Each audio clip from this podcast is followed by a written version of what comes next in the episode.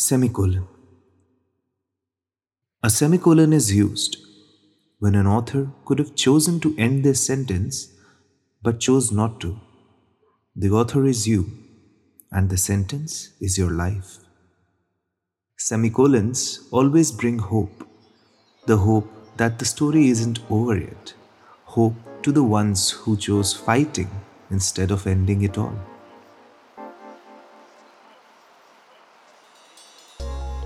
Hello, listeners. Today on YNC, we would like to discuss something which is normally not talked about until it's too late. Today, we are talking about giving up.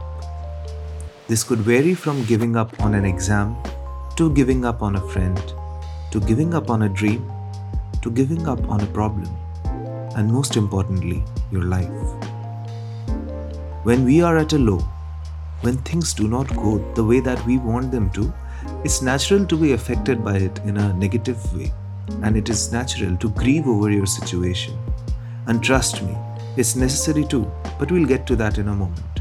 Let us understand first why do people give up? A simple example of this is let's say a person wants to clear a competitive exam like IIT JEE. They join coaching classes, acquire healthy habits, try to solve mock papers, hang out with friends with the same goals, etc. etc. All of these things that they read that other IITians did while giving their exams. Then they give their first attempt, but do not clear it and miss it by a margin. The thought comes What could have possibly gone wrong? I did everything that people said was necessary to get a good score. I have pulled off all nighters. I have stopped playing games and removed distractions. But I don't know where I lagged. I don't think that it is for me. If he studied the same way I did and he cleared the exam but I didn't, then I don't think that I can ever be good enough. In the same way, the desire to not continue slowly manifests itself in you. You see nothing at the end of the road. Now, at this point, if you choose to say, Oh, but it was meant to be, and I shouldn't be sad about it. This happens to a lot of people. I'm not the only one. People suffer worse. I could care less. It will go away over time. Just ignore it for now. All of these things, what they do is suppress your thoughts and emotions regarding that situation and disappointment. And after a while, you feel like you have dealt with the issue because you start thinking about something else and you don't think about it anymore. So, our mind creates a pattern of dealing with problems and starts to work on this coping mechanism. Now, say the next time a similar thing happens where you lose your phone. It was quite personal to you and had all your memories in it. But due to a slip of hand, it fell somewhere on the road. You try to find it, but it's not there anymore. You go home, you're feeling bad, but you don't express it because you think, But this is not the end of the world. I have so many other things in my life. I shouldn't be sad about losing my phone. this is what you think. This time also, you will try to cope with it in the same manner as before and feel like it's effective. So, you train your mind to deal with each and every problem like this. And whenever a new problem comes up, you accept defeat and shove it under the carpet and not deal with it anymore. What you don't realize is that these emotions are not gone anywhere. Whatever your mind thinks about is there and will be there in the same state you left it. It starts to take more and more space and starts affecting your personality, where you start to think about yourself as a person who doesn't deal with problems and that's just who you are, done and dusted. Now, if we go back to the same example, we can now say that as soon as you understand that the phone is gone forever and it is a problem that you're facing, the coping mechanism kicked in, and your first reaction was like this. Now that we have understood why we give up, we have a chance to see this problem as a problem and not a characteristic. So tell me, if there is a lot of dust under your carpet, And let's say it's so much that even a vacuum cleaner will fail to clean it up. What do you do? How do you remove it? you simply start removing small portions of it. You may not be able to clean it all at once, and you should not do because it's unhealthy and unrealistic and it won't be cleaned properly.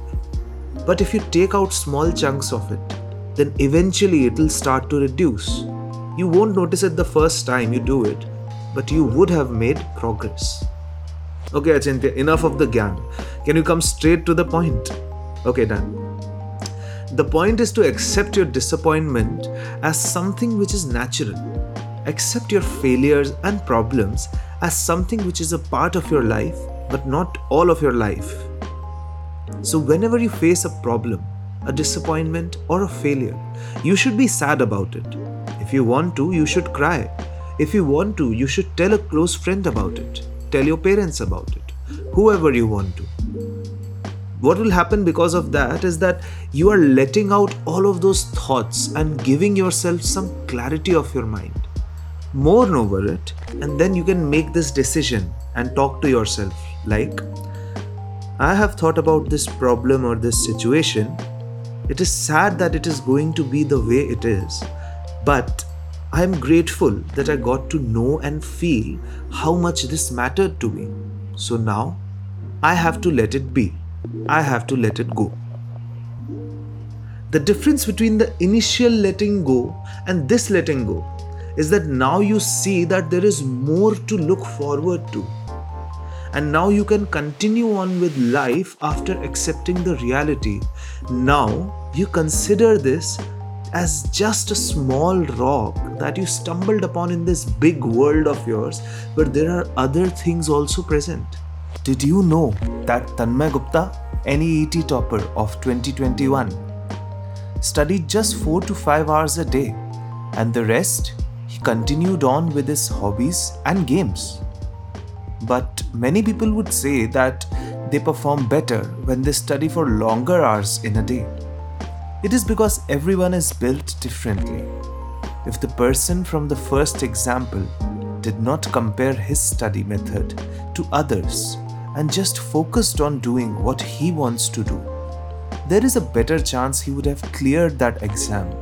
Or, if he didn't, then at least he would still be free from any stress and would have easily chosen another path for himself. It's never a full stop it's always a semicolon. Always. Guys, this is what YNC is all about. We are here to help you decipher the thoughts and feelings that you have inside you and try to break them down into simpler terms so that you may understand what you are feeling. Sometimes, when we are very emotional and we are in an emotional turmoil, and we are thinking so many things and overthinking about each and every small and small stuff.